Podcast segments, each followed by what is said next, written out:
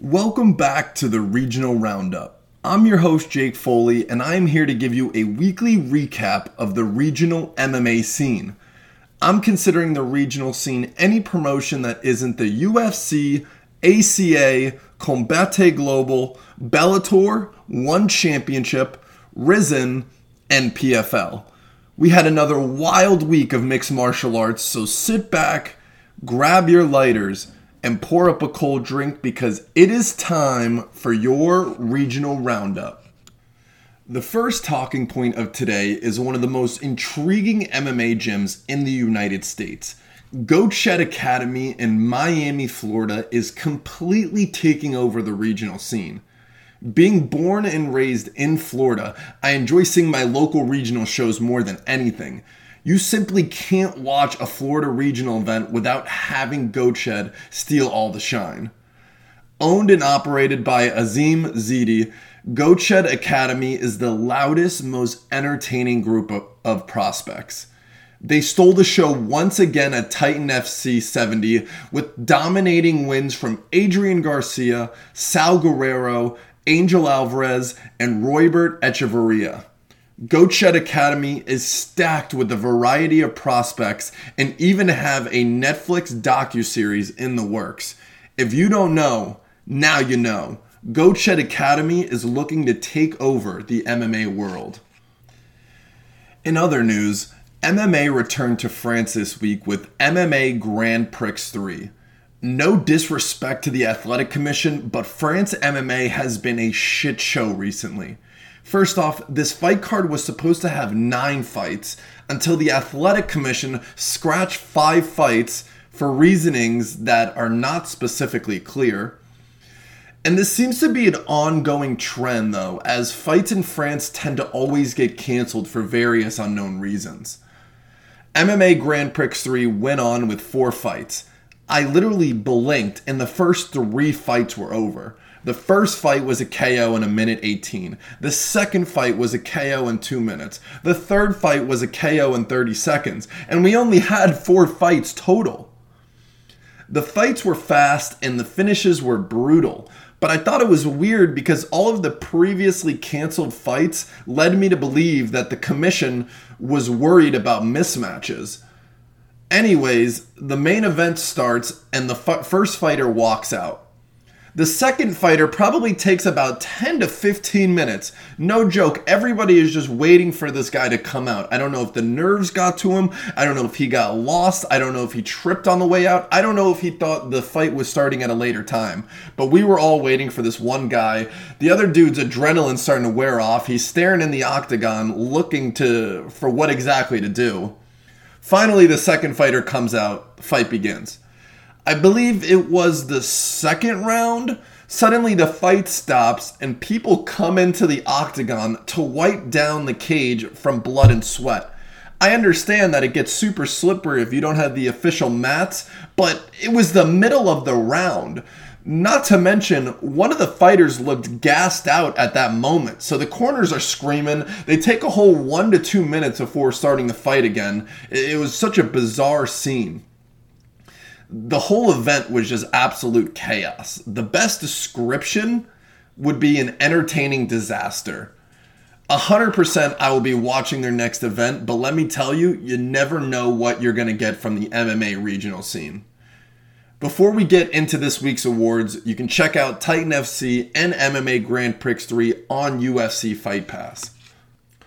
All right, so quick update on the awards. I wanted to make it simpler and quicker, so we're just going to be doing three awards total every week. The first award goes to Best KO, and it's coming out of Titan FC 70, fighting out of the Goat Shed Academy we were talking about before, Roybert Echeverria. He is 25 years old, was 4 0, now advances to 5 0 was taken on Ernest Walls, who's two and seventeen. The guy's fought a couple um, familiar names, but no offense to the guy, really just seems more of a stepping stone.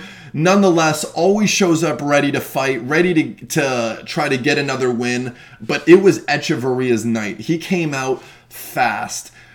In a minute 45 he landed a spinning heel kick and it was one of those crazy delayed knockouts kind of like that shane Bur- burgos. It wasn't as delayed but there was a second or two walls got hit with it. He didn't go completely stiff but he just kind of like took a step back and wobbled down dropped. The fight ended. Not to mention that Echeverria is also a flyweight. That's one of those divisions where, you know, the top promotions always need more fighters as so you can move a lot faster through the regional scene to the top than let's say a lightweight. But Echeverria gets best knockout of the week, Titan FC 70. You have to go check out that spinning heel kick. Now, moving on to the second award, we have Best Submission. This award's always so tough because is it the most flashy one? Is it the rare submission? It always varies. Is it the moment that they get that submission in? You know, a championship fight, let's say a minute left, they've been losing the whole fight. Anyway, Best submission this week comes out of EFC 87, one of my favorite promotions, always getting some of the best young talent out of Africa, Vince Bembe. He got a first round finish by Von Flue choke.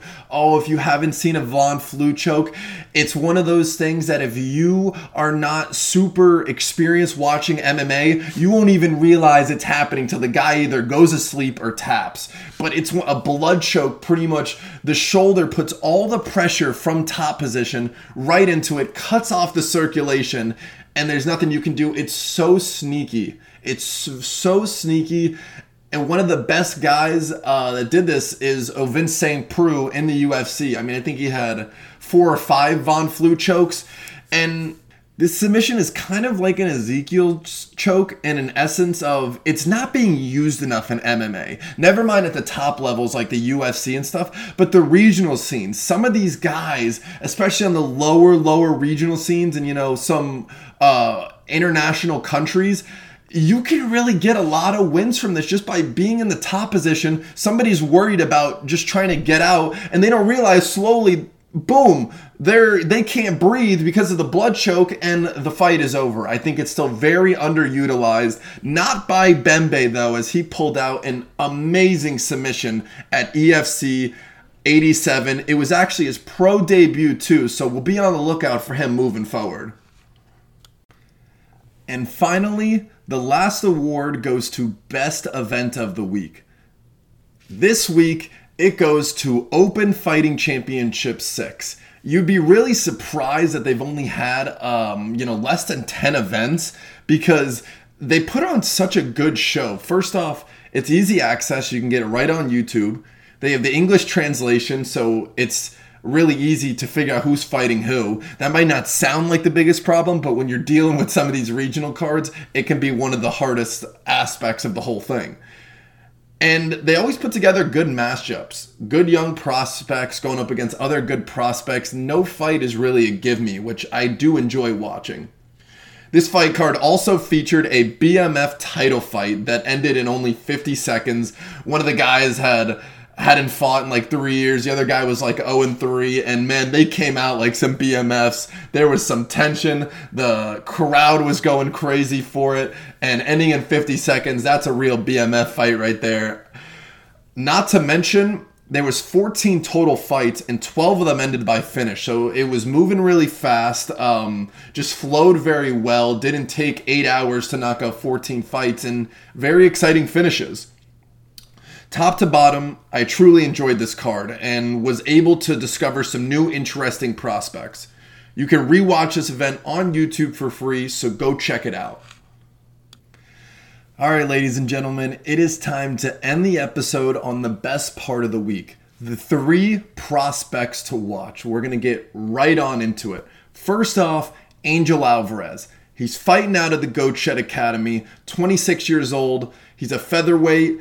Um, just beat a really tough opponent in James Hay at Titan FC 70. He was 2 0 as an amateur, and moving forward, this guy has a lot of power. He's very smart, and thus far, he's simply just bullied his opponents, which wasn't as impressive to me. I wanted to see more from him, but when you go up against a guy like James Hay, who's a, like I said, a very talented prospect, and you still bully through your way through that to a win, this guy's for real. And if he even ends up at bantamweight, he will be an even bigger problem. But he's already cutting so much weight. I think he'll be fine at featherweight. With that goat shed team, cannot wait to see what's next from Angel Alvarez. Moving forward, we talked about him before. He had the best KO of the week, Roybert Echeverria. Just to give you a little refresher, 25 years old. He's now 5 0, fighting out of that Goat Shed Academy. He's a flyweight, which UFC, Bellator, everyone needs flyweights.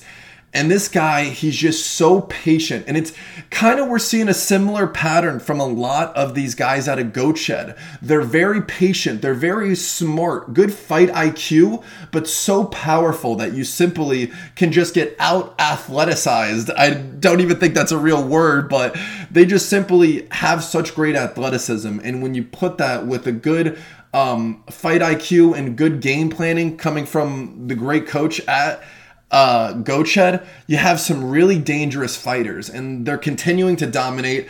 Echeverria and Alvarez, these guys don't take on easy opponents. I can't wait to see what's moving, what's going to happen moving forward for them.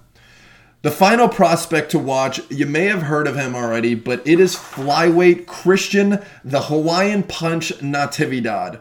He was 5 0 as an amateur, 4 and 0 um, as a pro. He got his last win this last weekend at LFA 110, and this dude is a killer. He is simply too fast and too explosive to not be a threat at flyweight. Um, at this point, I think it's just a matter of time till he ends up on the contender series or he just gets a shot in the UFC. But for now, looking forward to him, uh, his next fight, because he always puts on a show. And he doesn't just um, beat his opponents or get explosive finishes. He breaks down his opponent over decisions, and that is what is the um, difference maker for him. And that is your three prospects of the week Angel Alvarez, Christian Natividad, and Roybert Echeverria. Go put them on your spreadsheets. Go check out their highlights because these guys might make a huge impact one day in the UFC, Bellator, any of the top promotions. That's all I have for you guys today. Thank you for joining me for another regional roundup. Follow me on Twitter, follow me on Instagram at JFO MMA Talk. Till next time, adios, amigos.